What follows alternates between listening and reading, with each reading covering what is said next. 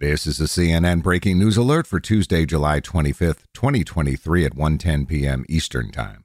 Trevor Reed, the former U.S. Marine who was wrongfully detained in Russia for nearly three years before being released in a prisoner swap, was injured while fighting in Ukraine, a source familiar with the matter told CNN today.